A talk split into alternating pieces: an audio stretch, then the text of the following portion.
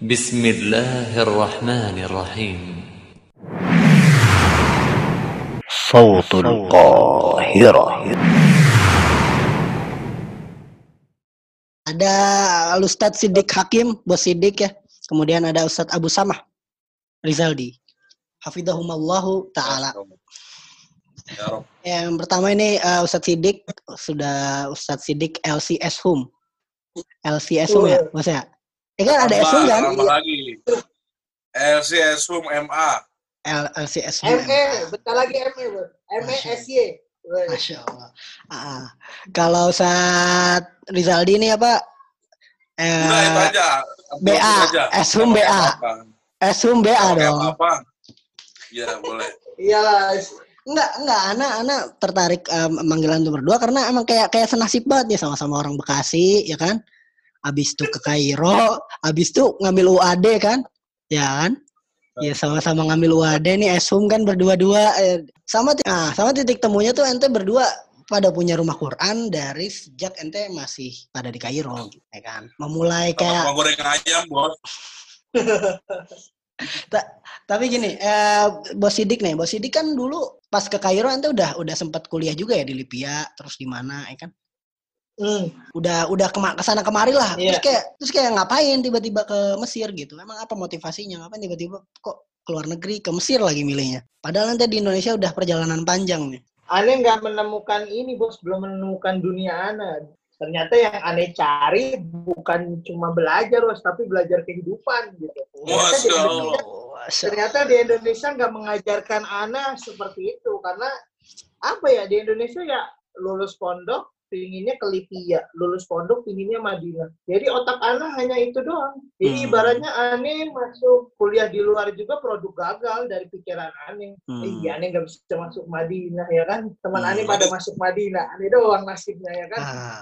Iya iya iya. Jadi Tapi itu sih tapi itu hitungannya pelarian nggak tuh? Hitungannya pelarian nggak tuh? bisa ja- bisa jadi seperti itu sih. Soalnya Ane ada lima kampus sebelum ke Libya itu, eh sebelum ke Mesir itu.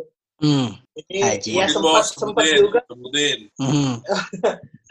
sempat aneh kuliah kuliah itu di mana Eh, di, di Mahat Ali Mahat Ali Jogja itu sampai Mustawa 3 itu waktu itu Mustawa 3 habis itu aneh pindah ke Usman ternyata di Usman ah sama aja nggak ada yang menarik tiga hari doang aneh masuk habis itu aneh keluar akhirnya aneh tes ke Libya tes di Libya waktu itu nggak diterima Hmm. Aneh nyobanya sosokan, nyobanya takmili. Takmili jalur-jalur orang-orang dari apa namanya dari IDOT banyak banget gitu. Ternyata ternyata kuotanya cuma beberapa biji. Akhirnya aneh nggak diterima, aneh muhawalah waktu itu. Muhawalah, muamalah diterima, aneh jadi IDOT tiga waktu itu. Hmm. Akhirnya aneh cuti. Baru mau masuk udah cuti, aneh bilang, ya udah saat aneh tahun aja masuk Mantap. ya kan? Akhirnya nih cuti ternyata eh, dijanjiin langsung masuk. Aneh eh, pas cuti itu bukan aneh ngambilnya idat aneh pengennya takmili tapi udah dijanjiin. Eh salahnya aneh nggak nulis ini nggak nulis apa nggak nulis akad di situ. Nggak taunya ganti mudir takmili astagfirullahalazim ya udahlah aneh aneh akhirnya ada diplom. Dis- disuruh nyimplung diplom ketika yang nyemplung diplom, diplom Lipia itu yang wajib guru ada. Jadi yang masuk itu guru-guru waktu itu 40 orang, sisa Hmm. 7 orang termasuk aneh gitu. Hmm. Dari jadi perwakilan-perwakilan pondok begitu. Nah, itu baru buka lagi setelah beberapa tahun nggak diterima begitu. Eh nggak nggak buka Lipia waktu itu. Hmm. Akhirnya aneh ya udah aneh dijanjiin di situ sama Dokter Budiansyah waktu itu katanya ya udah antum di sini aja nanti antum bisa masuk syariah. Ya oh ya wes lah aneh enak lah masuk syariah gitu ya kan. Karena di sini nih pelajarannya banyak nih gitu. Antum kayak dididik jadi guru-guru bahasa Arab Hmm. gitu. lah ya udahlah Hmm. siap lah aneh bilang oke oke Hmm. ada berjalannya jalan aneh nggak ini dong ambil pelajaran dari yang kemarin aneh Hmm. tetap mau takmili terus Hmm. kata dia nggak bisa Eh, nggak usah aja udah di sini aja fokus nanti dimasukin syariah ya udah ketika aneh mau ini ternyata nggak bisa berubah lagi begitu orang Arab lah berubah-ubah mulu peraturannya ya udah akhirnya aneh ah, sakit hati ya udahlah aneh nggak sakit hati juga sih sebenarnya ah hitungannya sama aja gitu kalau aneh ini aneh coba ke Mesir waktu itu Hmm. ada persiapan apa apa nyoba daftar aja tiba-tiba ketemu ada ribet ada Jeffrey, eh, ngapain anda di sini? Anda bilang, ya udahlah mengadu nasib gitu katanya. Katanya Mesir mengubah segalanya katanya. Allah. Jadi- Allah. Tapi sebelum itu Ani juga jadi pagi di Libya, Ani eh, ikut kuliah di UIJ namanya Universitas Islam Jakarta Mhm. di daerah Jakarta Timur itu masuk semester 5 waktu itu Ani pas ke Mesir. Hmm. Ane udah ane tinggal semuanya udahlah jadi semua kegiatan di Indonesia tuh udah ane keluarin dari kegiatan organisasi apa pun ane bilang ane pingin belajar toleransi ane bilang ane akhirnya Hmm. ane ke Mesir Mhm. padahal Mantap. kalau ane ngelanjutin ya bos ya. Karir karir teman-teman ane itu ini salah satunya itu pas ini tiga orang dinikahin sama jadi ada enam orang tiga pasangan jadi ya. Itu dinikahin sama Pak Hali semua itu. Padahal ane udah eh, kalau sama kalau yang ketua Genpro itu sekarang Abah Iwan itu aneh udah akrab akrab banget dulu gitu. jadi aneh aneh tinggalin semua dunia aneh bilang. Aneh aneh salapi aneh bilang aneh bilang aneh pengen belajar toleransi aneh ke Mesir, Mantap, mantap. Mantap, mantap. ya itulah bos Hmm. Tapi ente RAM-nya gede banget ya. Bisa multitasking gitu. Iya, RAM-nya gede banget bisa multitasking gitu. ROG bos dia ROG. Roji. Terus juga udah di Mesir, ente masih ngambil lagi kan kuliah lagi di UAD. Ini kan jarak jauh. Tuh. ternyata di Mesir itu tidak semanis film KCB Hmm. Ternyata. aneh bilang aneh sampai Mesir dengan penuh perjuangan aneh harus memberikan proposal ke mana-mana harus Nah, aneh nyari ibu ibu asuh karena Hmm. di situ aneh malu sama orang tua kenapa Hmm. ente umur aneh umur udah udah tua udah Hmm. dua tiga aneh harusnya udah lulus hmm. dua dua aneh masih kuliah semester satu aneh bilang akhirnya aneh sebelum ke Mesir tuh sampai jual motor aneh bilang aneh izin jual motor buat daftar ke Mesir nih aneh diterima aneh bilang terus aneh bilang beh eh, ibaratnya lu gak usah pusing biayain gua gitu gua cari Hmm. duit sendiri ya akhirnya dengan eh, cara formasi kita kan orang jalanan kan Mhm. ya cari orang tua asuh gitu. Jadi aneh nemuin orang tua asuh, Allah aneh doakan semoga beliau masih panjang. Jadi beliau dosen eh, suami istri dosen ekonomi di UI, jadi guru Hmm. besar termasuk itunya keluarganya. Mungkin kalau aneh ke sana masih itulah. Itu hampir biayain aneh di sana lumayan lah bos. Begitu. Sampai aneh tiga bulan di sana juga dibiayain gitu. Cuma aneh Masya bilang kata dia eh, ibu biayain ibu biayain kamu tiga bulan aja begitu. Jadi setelahnya kamu mau makan ceker ayam, mau makan apa dulu ibu di Amerika begitu tiga bulan ibu nyari biaya, setelahnya ibu belajar hidup. Ternyata nggak begitu bos. Dua minggu ada di Mesir bos, aneh udah cari duit. Astagfirullah. Ternyata nggak seindah KCB. Aduh bener-bener dah Mesir, Mesir. Aneh harus Mesir, apa? Bang. Harus mencuci piring bos, cuci piring. Harusnya bakar ayam, wah harus goreng ayam, begitulah. Oke, Ternyata masya, masya Ya Allah. begitulah bos. Begitu ya. Ini Tapi alhamdulillah, Mesir ya. alhamdulillah nih perjalanannya dan sekarang udah, eh udahlah, udah, udah bera- udah finish lah yang perjalanan di Mesirnya. BA Eshum, eh apa? Eshum, LC Eshum. Kasih semua. Ah ini sekarang Ustadz Rizaldi nih, ini kan beda nih kalau beliau beda nih, Eh, nasibnya agak beda nih, nggak ngabdi dulu, ya kan? Kan tahu-tahu berangkat dari anak SMA, ya kan? Umur berapa ya waktu itu? Beliau- sulit. Tiba-tiba ke Mesir, nih apa nih? Waktu itu ke Mesir mau ngapain? Apa? Saya, apa? Pak. Saya sebenarnya mau masuk UI, Pak. Hmm. Eh, saya mau masuk UI, cuman cuman tesnya barengan, apa deketan lah. Ya udah sekalian aja naruh berkas, naruh Ah. berkas buat simak, upload sama naruh berkas ke UIN. Hmm. Waktu itu naruh berkas aja. Anak, anak ngabdi pak, enak aja. Anak Oh, ngabdi ngabdi. tiga bulan, tapi bukan ngabdi namanya, oh, nyari iya. duit, oh iya iya nyari iya. duit. Ya maksudnya nggak dipotong nggak dipotong ya, waktu sampai- setahun, nggak dipotong waktu setahun sama pondok lah, itulah. Oh tidak, tidak. Kalau saya normal saya, alhamdulillah. Masya Ah, gitu-gitu aja mas standar-standar aja. Tidak ada yang menarik dari hidup saya. Cuma ya begitu. Waktu berangkat ke Mesir, di awal-awal memang didukung Mhm, sama saudara-saudara kita mhm, satu perjuangan. mhm. Ketika pas sampai Mesir, tidak didukung lagi. Disuruh pindah ke Madinah. Disuruh pindah ke Madinah, Pak. Oh, iya. Ya, Her. Tapi selama ada daftar ini belum pernah diterima ya berarti ya udah emang tempatnya Hmm. mungkin di Jeddah kali, Iya, iya. di Kornes. Maudi. Eh, Masya Allah. Kalau aneh dulu pas daftar ke Mesir tuh emang udah dari awal pasti selalu ditanya gitu kan, kenapa nggak ke Madinah? Karena mungkin orang mikirnya karena sama-sama keluar negeri kan, ente ngapain? Malah milih ke Mesir gitu. Iya. Ya terus kayak aneh mikir Madinah itu bisa jadi impian gitu, tapi kalau Mesir tuh pilihan, jadi saya bisa pilih ke Mesir tuh. Kalau Madinah tuh saya nunggu dipilih, kalau saya nunggu dipilih kapan Betul. kepilihnya? Kalau nggak kepilih-kepilih, masa saya mau nganggur? Ini kan setidaknya. Tapi tapi saya termasuk yang Anda termasuk yang alhamdulillah gitu ya Pak. Soalnya gini, 2014 itu kan Mesir baru pertama kali ngebuka lagi setelah Heeh. masalah gonjang ganjing permasalahan itu Hmm. kan. Heeh. Nah, kemudian itu kan jadi orang-orang mulai akhirnya pada eh, artinya pada khawatir gitu ya, ente ngapain daftar Mesir, Iya, Eh, iya. ada permasalahan dan sebagainya. Heeh. Kemudian udah tuh tes tuh kan, tes. Heeh.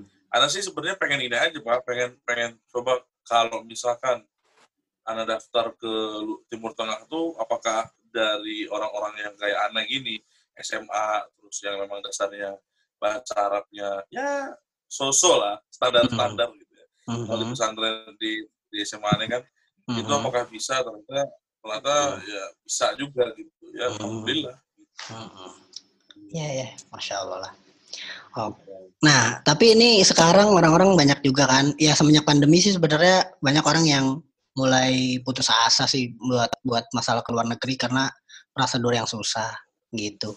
Nah, jadi orang butuh motivasi lebih nih buat ke luar negeri. Nah, ini eh, Ana minta sedikit masukan apa sih yang harus dicari dari luar negeri nih buat orang-orang yang sekarang pengen ke luar negeri nih apa yang harus dicari gitu motivasinya yang biar bisa nguatin gitu ditambah sekarang banyak cobaan mungkin kalau dulu ente berdua daftar bisa jadi iseng keterima berangkat gitu ya Nggak- nggak terlalu nggak terlalu mengusahakan apa namanya lebih keras tapi kalau sekarang orang harus PCR orang harus tes ini dulu tesnya juga online pokoknya nyarinya nyari banget lah semenjak sekarang apa motivasi yang kira-kira harus dikuatin kalau mau ke luar negeri nih bos Mesti lah. Bos, Abu Samih dulu lah, Abu Samih dulu. Abu dulu. Abu Samih. Eh, Iya, gini aja, apa namanya sebenarnya eh, luar negeri atau tidak dari luar negeri itu ter- tergantung kita mindset kita aja ya sebenarnya. Sama aja kalau emang dasarnya di luar negerinya, emang emang dasarnya kaya emang di luar negeri juga udah nggak ada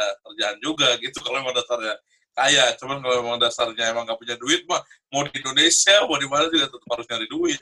Namanya juga perjuangan kan begitu. Cuma Cuman yang paling yang perlu ditekankan sih sama teman-teman atau di sini para viewer dari Suara Kairo yang Mhm. paling perlu, perlu ditekankan adalah niatnya sih Pak itu. Mhm. Niatnya ini ke Mesir atau ke Madinah atau ke Sudan mau apa gitu ya. Atau ke mana pun ini mau ngapain. Maksudnya karena kita sudah sering dengar lah ya, mislukum kasir sebagai eh, kayak kalian tuh banyak yang antum punya modal di sini di Indonesia ini banyak banget gitu ya. Ibarat kata misalnya antum hafal 30 juz, ya di sana banyak hafal 30 juz beserta kiroatnya gitu. Mhm. Kemudian eh, kalau antum hafal, eh, antum bisa atau paham jurumiyah, ya di sana jurumiyah wah standar-standar aja gitu dan lain sebagainya. Artinya tergantung tergantung niatnya gitu dan perlu ditekankan juga bahwa ke mana pun kita be- eh, ke mana pun kita berjuang di situ Mhm. harus kita eh, respect sama tempat itu gitu berarti misalkan Mhm. contohnya ke Mesir ya ikutin lah bagaimana memang Mesir itu seperti itu gitu kita nggak bisa Mhm. maksa keadaan nggak boleh misalkan contohnya kayak anda mau ke Mesir nih tapi batu loncatan untuk ke Madinah contohnya boleh saja gitu cuman jangan sampai menyamakan antara Mesir dengan Madinah tentu berbeda gitu Mhm. atau yang lain sebagainya. Nah, kalau misalkan mau ke Madinah, contohnya, jangan sampai niatannya hal-hal yang memang tidak sesuai. Contohnya gara-gara melihat Ustadz Firanda besar, kemudian melihat lulusan Madinah jadi kesannya besar juga gitu. Mhm. Eh, karena kan nggak semuanya begitu gitu. Karena Mhm. teman-teman kita yang di Madinah pun kita tahu juga sama gitu dengan niatan baik dan niatan yang lurus mereka memang jadi ulama yang memang luar biasa mumpuni tapi ketika mereka memang tidak ada niatan yang baik ya main bola Oke, Mas ini ada tambahan?